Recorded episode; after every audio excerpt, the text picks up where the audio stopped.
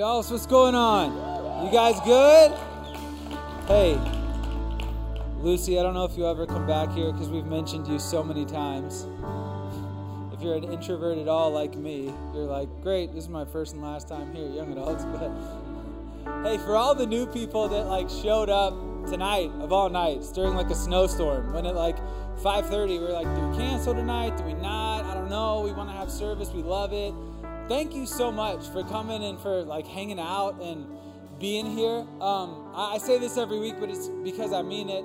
I'm well aware that for somebody who's it's their first time coming to young adults or maybe like church overall, it's like a scary thing to step into a church like an atmosphere an environment where like you're not sure if you believe all the same things that this place believes and that they're singing about some dude that raised from the dead and like all, you know like talking about miracles and heaven and all that. Like that can be a weird like intimidating thing. And so just to like let you know like we're glad that you're here like sincerely. Um, you're not gonna have to sign anything Okay, one person can clap for that. One person's glad you're here.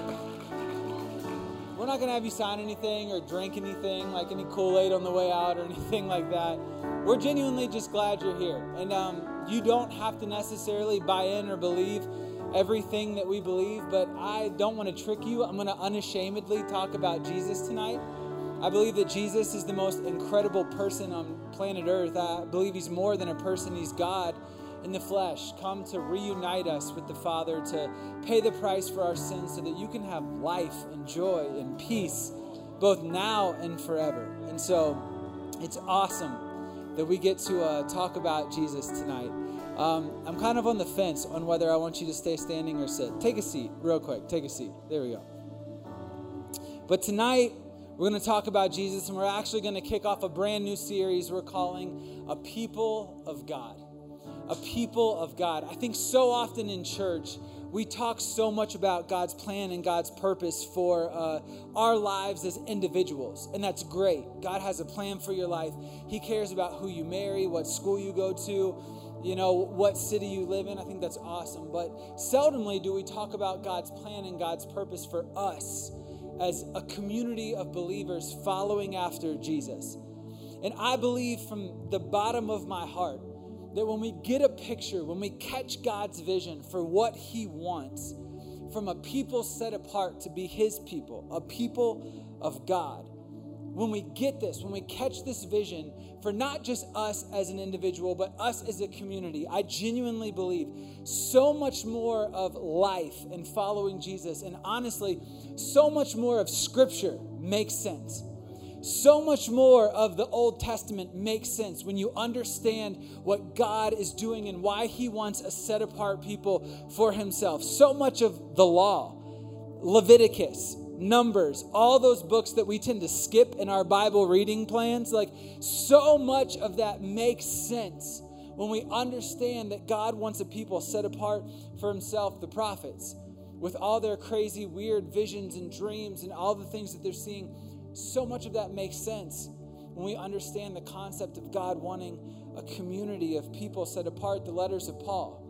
When Paul seems to be writing these letters and giving us all these different rules on how we need to act and behave, and he's like, Paul, have you have you ever met Jesus? He seemed pretty like free and loose with all this, and now you're like telling me all these like so much of Paul makes sense when we understand God's heart and his plans for a desire to have a people set apart unto himself. And I really believe that when we see this and we tap into God's heart for what he wants from a people of God, we'll see that his desire is to reach the world through the local church. And so tonight we're going to jump in to the Bible. We're going to read from John chapter 17. It'll be up on the screen. Um, and this is a really cool section of scripture. Anybody old school bring a leather Bible? Anybody? Okay, we got some leather Bible people.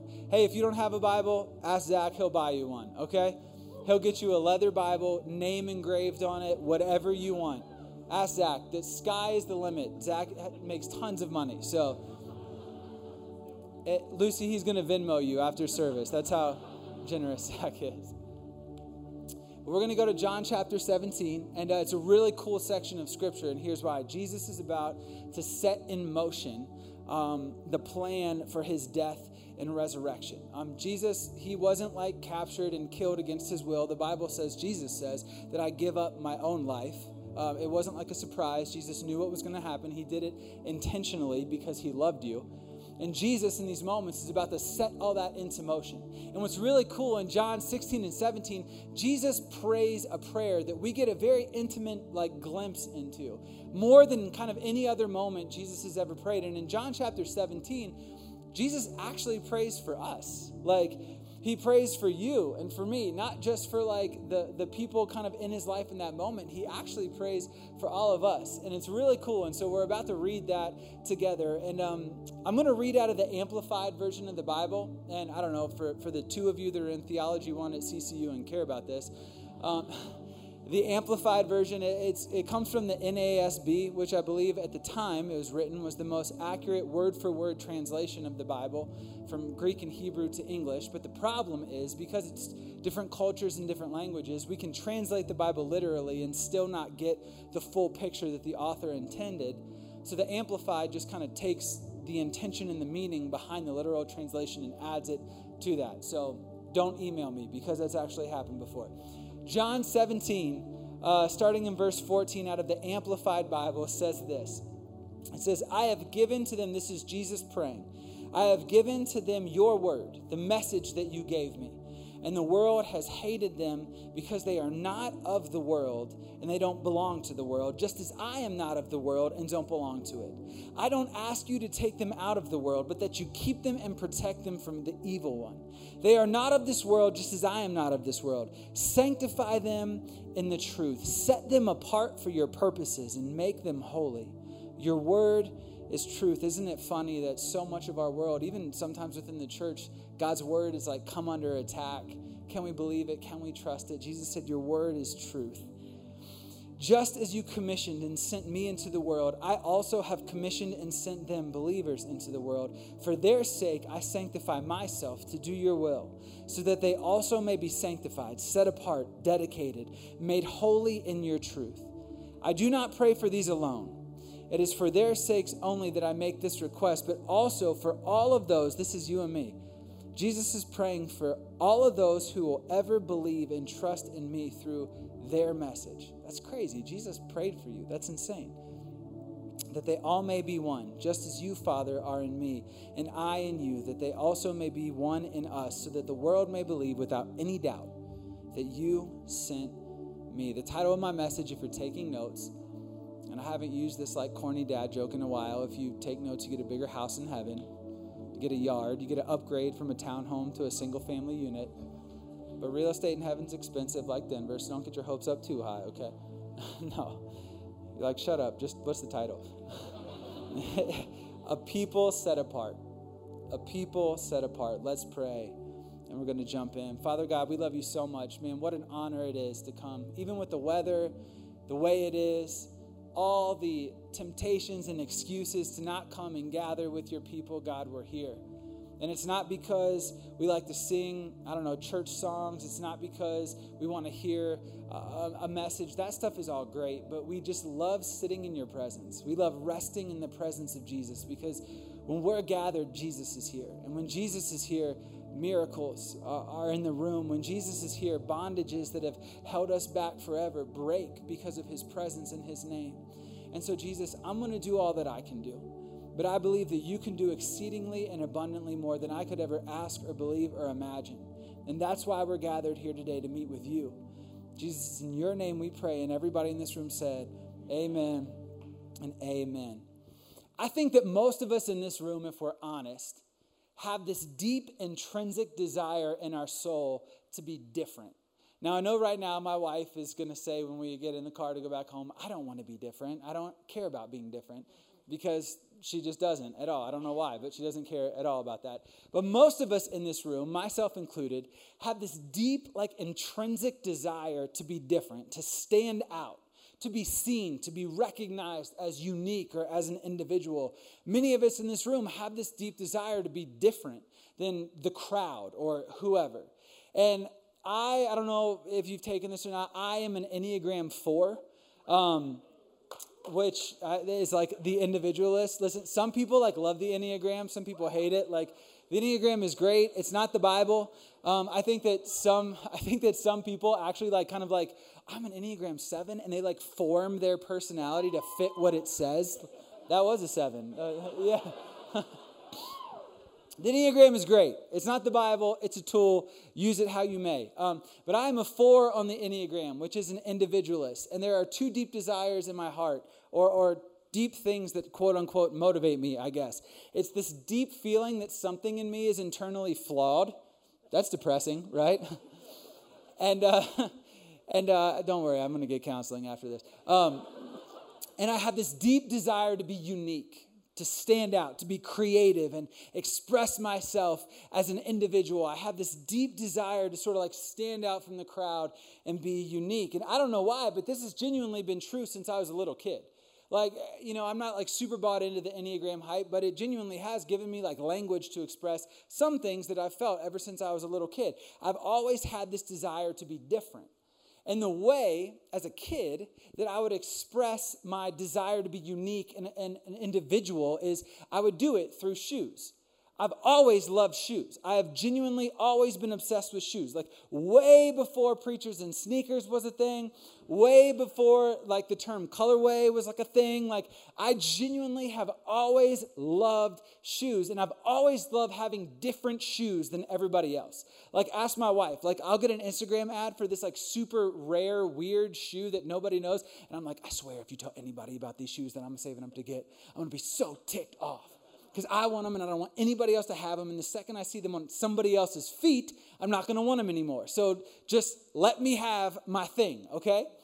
And as a kid, genuinely, like I remember the Nike Shox. You guys remember Nike Shox? Boing, boing, but like Vince Carter, like supposed to make you jump higher. Really, all it did was give you shin splints. But like the Nike Shox man, everybody on my eighth grade basketball team got the Nike Shox. I'm like, I'm gonna jump higher. I'm gonna dunk the ball. I'm like, you are four foot six. You are not even coming close to touching the net. But buy your Nike Shox because you want to know why? While y'all suckers got Shox, I got the Reebok pumps. What do y'all know about the pumps?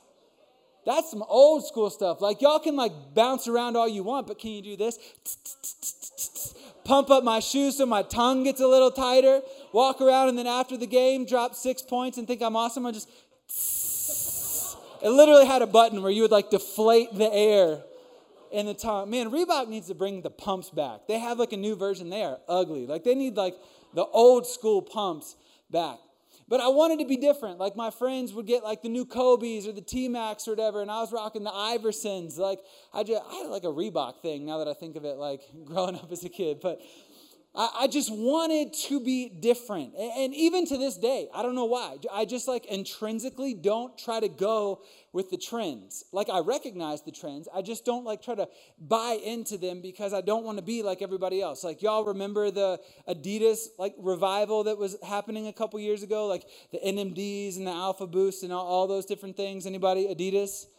Never owned a single pair of Adidas during that. Why?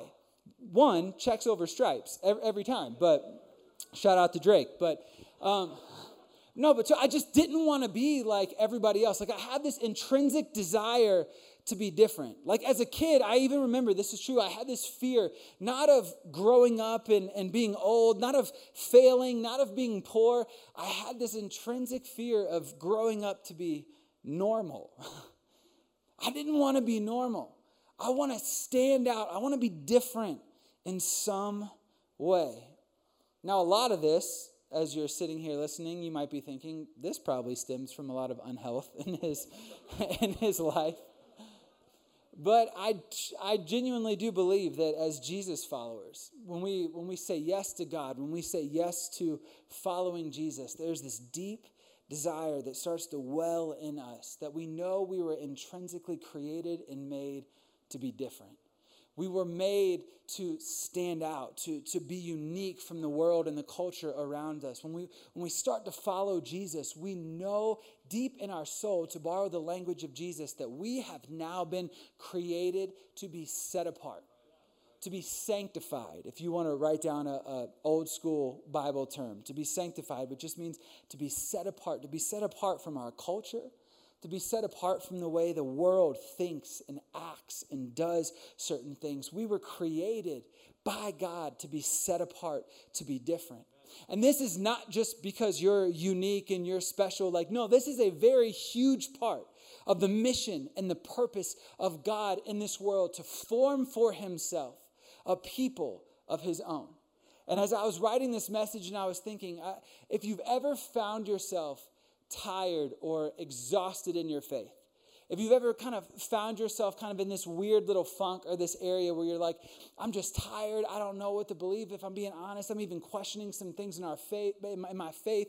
Like I feel like I'm always trying to just walk this line of like being Christian, but not being too Christian because I don't want to be like super weird and I still want like my, my friends to like me. Like I want to walk this line of like following Jesus, but she's really attractive and my friends like want to go to like if you ever just find yourself exhausted and you're trying to balance like pre-Jesus Jesus life and, and new Jesus life, can I just encourage you, man? Maybe you're exhausted because you need to stop trying to balance your life. And you need to accept the fact and embrace that God has called you to be different and set apart for Him and for His purposes. Now, this idea of being set apart it's not just Jesus' idea in John 17. Technically, it's Jesus' idea because Jesus is God. But this idea of, of God wanting a people set apart for himself is actually one of the major narratives throughout the entire Bible. It's one of the major narratives throughout all of Scripture. When we call ourselves a people set apart, this isn't a church's reaction to culture or a response to culture that is anti Jesus or anti faith. Let's all go huddle and do our own little weird Jesus thing and not look out at anybody outside of the windows. This isn't a reaction of a church to the big, bad world out there. No, if you pay attention to the narrative of Scripture from the very beginning, God has been setting apart and setting aside a people unto himself for a very specific purpose. And just so you believe me, we're actually going to look at every single book of the Bible and trace this line, no, we're not going to look at every single book of the Bible. Some of y'all are like, what? It's it's 7:45. Like I got to it's snowing outside. but we are. We're going to look at major parts of Scripture, all throughout the Old Testament, showing that from the very beginning of time, God has wanted a people set apart for Himself. If you're new to this uh, Christian thing, I'm going to tell you a story from the book of Genesis. Many of you know this. Uh, we call it the fall. God has created heaven and earth, and He has created this beautiful paradise where humanity can thrive in God's vision of what it means to be a human and to work alongside God and cultivate the earth and bring about the goodness of God throughout the earth. But humanity in this garden rebels against God and chooses to define good and evil for ourselves. We say, God, thank you so much for the space. Thank you so much for the place. I appreciate everything you did. But I actually think I have a better vision of what is good and what is bad. It's, it's signified, the image of it is a tree of the knowledge of good and evil. And humanity in this moment rebels against God's definition of right and wrong, good and bad, and starts to define right and wrong for ourselves. And for the first time within the history of humanity, a fracture occurs and sin enters into the picture. And this relationship, this unadulterated, unhindered relationship that we had with God, is no longer there because sin is now in the mix. But I want you to see God's initial and first reaction to, to sin in, in, our world. What does God, what does God do? What is his one of what is one of his very first reactions to the fall of humanity? He finds a guy named Abram, who soon goes on to be called Abraham. And he says, Abram, hey, come over here. You and me. I'm choosing you. I'm picking you, I'm picking your family, and from you, I'm going to form a nation. I'm going to make a people set apart for myself, and I'm going to bless you. Abram, come, come with me. I'm going to make you a people unto myself. And through your family, through your lineage, I'm going to bring my son into this world who will be the savior of all humanity. In Genesis 12, God says this It says, The Lord had said to Abram, Go from your country, your people, your father's household to the land I will show you. I will make you into a great nation, and I will bless you. I will make your name great, and you will be a blessing. I will bless those who bless you, and whoever curses you, I will curse. And all the people on earth will be blessed through you. God's first instinct is to find a person, set them apart to form a people for his own purpose. Sounds a lot like Jesus' prayer for us in John chapter 17. Well, the blessing takes place. Abraham and his family continue to grow and multiply, and eventually they form this people known as Israel. And a famine kind of happens in, in Israel's territory, so they go to this place, this place. They go to the country of Egypt. Egypt, not this mystical place. They go to Egypt. And they go to Egypt because Egypt is flourishing. And they go to Egypt. Uh, one of Abraham's descendants is one of the most powerful men in all of Egypt. And they get this land to themselves within Egypt. But then uh, I think his, his, name's Joseph. He, he dies, he passes away. And the Pharaoh that, that comes after doesn't remember Joseph, doesn't recognize him, but he sees that the people of Israel are growing and flourishing. And he gets freaked out. And he kind of has like a little council. And he's like, listen, if these people continue to thrive, one day if they rebel against us, there's going to be nothing we can do, and they're going to overtake us and they're going to overthrow us. And so we're going to make them slaves. And so Pharaoh and all of Egypt make all the Israelite people slaves. And you kind of know the story. God raises up an Israelite who was kind of born within the Egyptian culture. His name was Moses.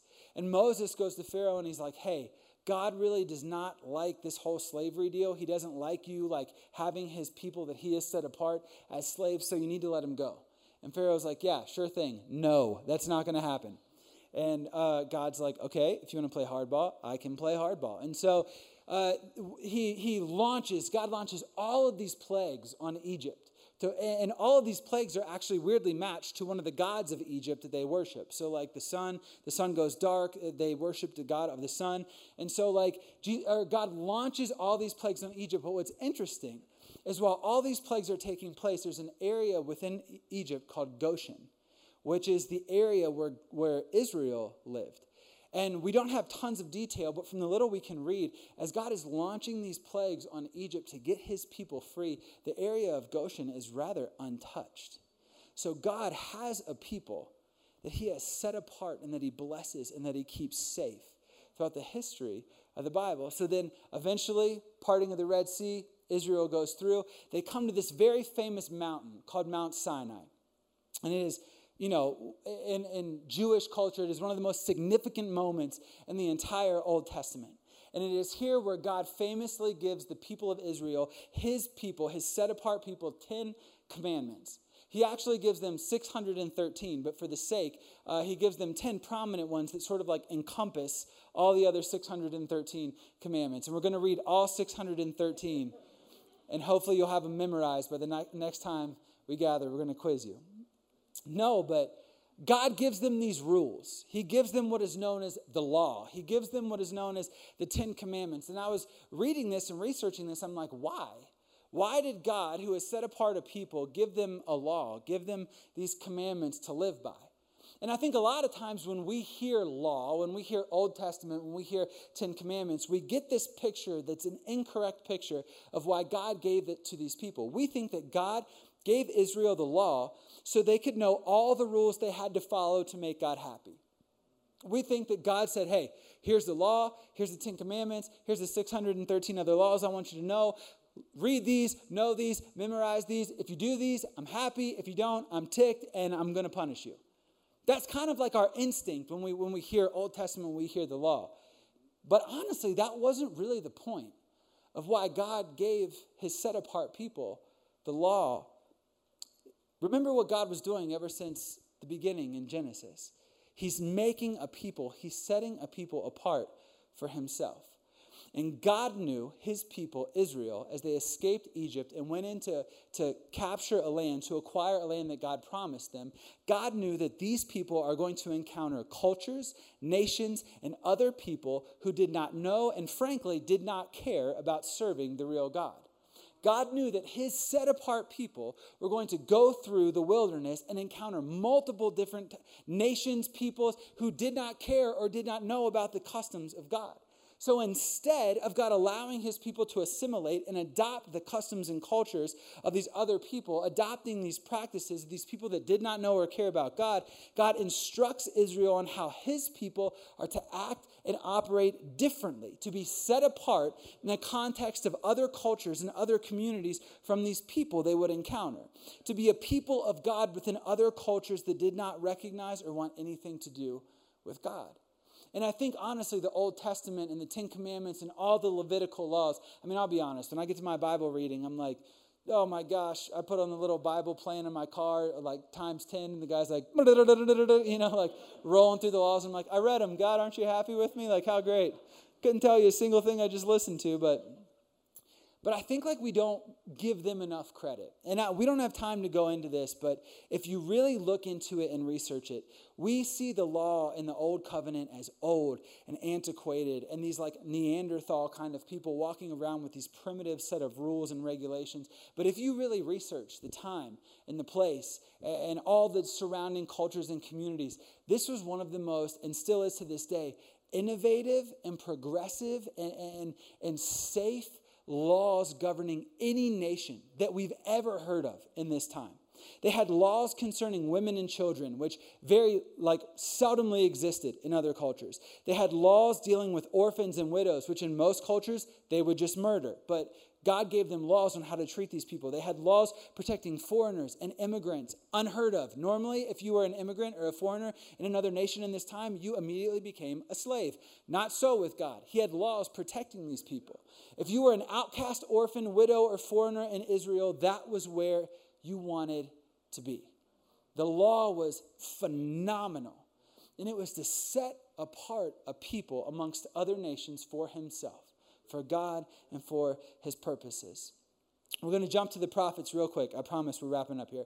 Um, this is a widely and gross oversimplification of uh, the prophets, all of the prophets of the Bible. But basically, as Israel was no longer a wandering people, but they had established themselves as a nation with a kingdom, um, every once in a while, they wouldn't do what God said to do within the Ten Commandments and the 613 following. Actually, not once in a while, pretty much all the time, they were never listening to what God had told them to do to be a people set apart for Himself. And so God would raise up and send out a prophet and say, Hey, Remember when God said at the mountain and Moses came down and his face was glowing and he had these tablets and he said, Do this and you'll be my people? He said, Hey, don't have any other gods. Why are you worshiping all these other gods and images? God said not to do that. Why are you doing that? God, that is not what a people set apart for God and his purposes do. Or hey, remember how in the law God gave you, he told you how to treat these, these immigrants and these foreigners that come into your nation? Why are you not treating them this way? Why are you treating them in ways that God did not tell you to treat them? Why are you behaving in a way that God did not tell? That is not how a people set apart for God and his purposes behave. So God would raise up prophets, and seeing how these prophets saw that no human was able to fully embrace God's vision for what it meant to be a people set apart. But just like in the garden, we would continually fall short and rebel and choose our own way. Eventually, the prophets would point to a day when God Himself would come on our behalf, and Jesus would do what we could not. He would truly mend the gap created by our rebellion in the garden by giving up His life on a cross, paying the price for our sin, but then raising again on the third day to offer us true and new life.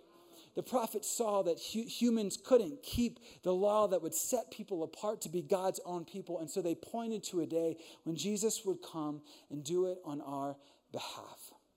So that through Jesus, we now can and should truly be a people set apart for God and His purpose. And as followers of Jesus, I think we like innately know that. I think that when we choose to follow Jesus, when we get baptized, when we learn about God and His Word, we know there's just something deep within our soul that says we should be different. There's something about our life that should be changing. Even, even Jesus in, in his prayer in John 17 said this Hey, you're not of this world, and you don't belong to this world anymore. But he says, God, I don't ask you to remove them from the world, but that you keep them and protect them, sanctify them in the truth, set them apart.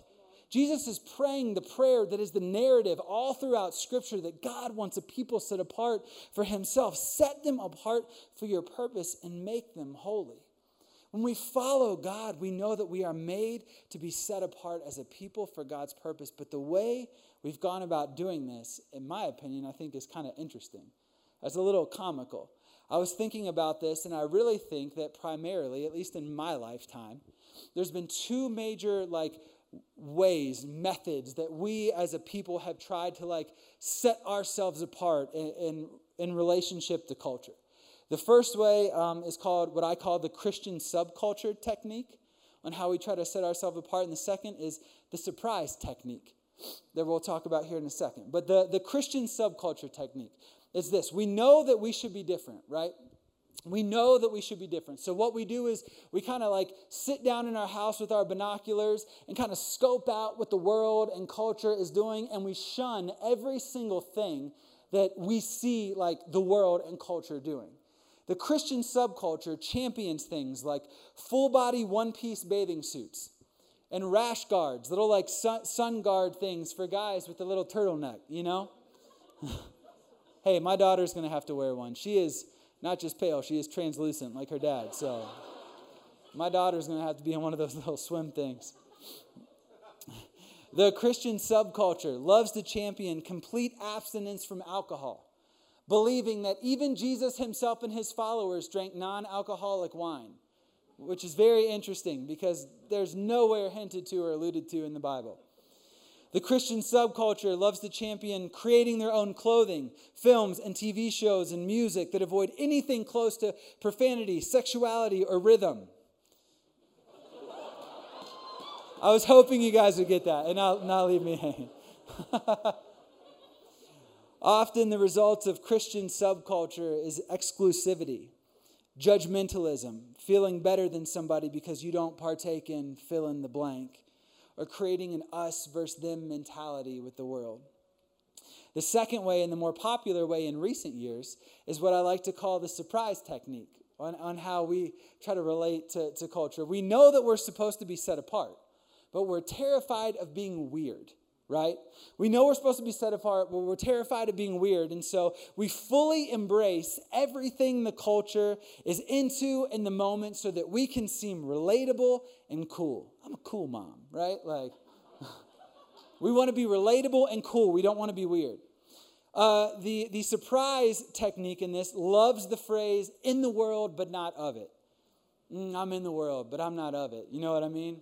No, because if you weren't in the world, you would be dead. Like there is no like and like that is the most obvious phrase in the entire in the world but not of it. Yes, you are in the world. You have no other choice but to be in the world. You're misconstruing what Jesus said in John 17. Like in the world but not like the surprise technique loves the in the world but not of the world. Bathing suits, who needs bathing suits, right? Am I right? Alcohol, love getting blacked out on the weekend. That's so cool. I love it. I love throwing up over my toilet every every Saturday and Sunday morning. TVs, movies, music, the dirtier, the more vulgar, the better, right? I'm a cool Christian. That's awesome. Like and then once we know that we've related to somebody, once we know that we've made that connection and they know that we're not weird, surprise!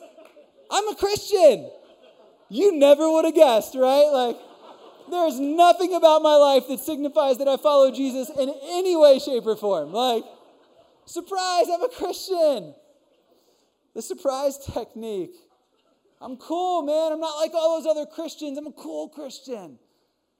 But the surprise technique has often resulted in blurred lines between sin and holiness, repeated compromise in ways that we should be living our life to honor God and indistinguishable differences between people set apart by God for his purpose and the world and the culture that we live in.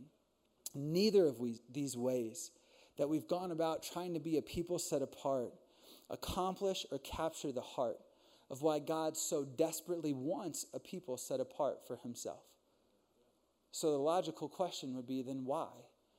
If we see since the beginning of creation that God has been setting people apart, calling people to be a people set apart for himself and for his purpose. Why does God so desperately want that? Why does God want followers of Jesus? Why does God want you, not just as an individual, but us as a community of young adults? Why does God want us to be set apart and be different from our world and our culture? Is it for the sake of just being different? No. I'm sorry, I forgot. Band, you guys can come on up. That was smooth, right? Is it so that, does, does God want a people set apart so that we can have this sense of moral high ground and this sense of like moral betterness than everybody and we can look down on people that don't act or believe or think the same way that we do? No, that's not why God wants a people set apart. Is it so that we can finally prove to God that we love Him and that in some weird, obscure way that we kind of deserve the, the, the, gift of grace that God's given us. That we know, like in our subconscious, we don't really earn it or deserve it, but if we're really set apart, if we really act and behave, we can kind of earn a little bit where He's like, hey, your sin was pretty bad, but good job. You know, like you, you kind of earned it. Nobody else did, but you kind of. Is that why God wants a people set apart for Himself? No. Well, then why? Why is God so passionately on this mission to have a church, to have a community, to have a group of people set apart for himself? Jesus says in John 17, he says, so that the world may believe without any doubt that you sent me. When Jesus prays for the believers, not just in his life right then and there, but for us, in John 17, when Jesus prays for you, he says that you're not of this world. He doesn't want God to take you out of the world because you would be dead, but you're in the world. He wants you to be different, to be set apart, to be holy, to be unlike the world or the culture that you live in. Why? So that they could look and see that God sent Jesus for us without any doubt. God wants a people set apart for himself so that he can display his goodness, his mercy, his favor, his love, his peace, his grace in such a way on us that the world would look in and say, Oh my gosh, I want that. I want what they have. I believe at such a deep soul level that the world genuinely wants what Jesus has to offer. And I believe at an equally deep level that we have been set apart, different from our world, different than our culture, so that we can display the goodness of God to a broken and dying world. So that we can show people what it means to be a people of God, a people of peace in a world of turmoil. So that we can show the world what it means to be a people of modesty in a world of excess we can show people what it means to be a people of generosity in a world with an insatiable thirst for more. We can be a people that gives value in a world that loves to take advantage of or use people for its own purposes. We can be a people of freedom in a world in bondage. People want this. People want what God wants when He sets people apart. People want marriages that don't end in divorce. My little girl wants to know that her mom and dad are going to be together forever like God designed us to be.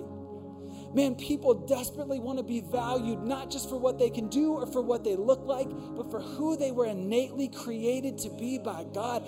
Image bearers, reflections of God Himself in this world. People want peace in a world filled with anxiety. People want to actually be free and not just jump around from one addiction to the next addiction and get this one figured out, but now I'm addicted to this pill and I got this situation figured, but now I can't stop looking at.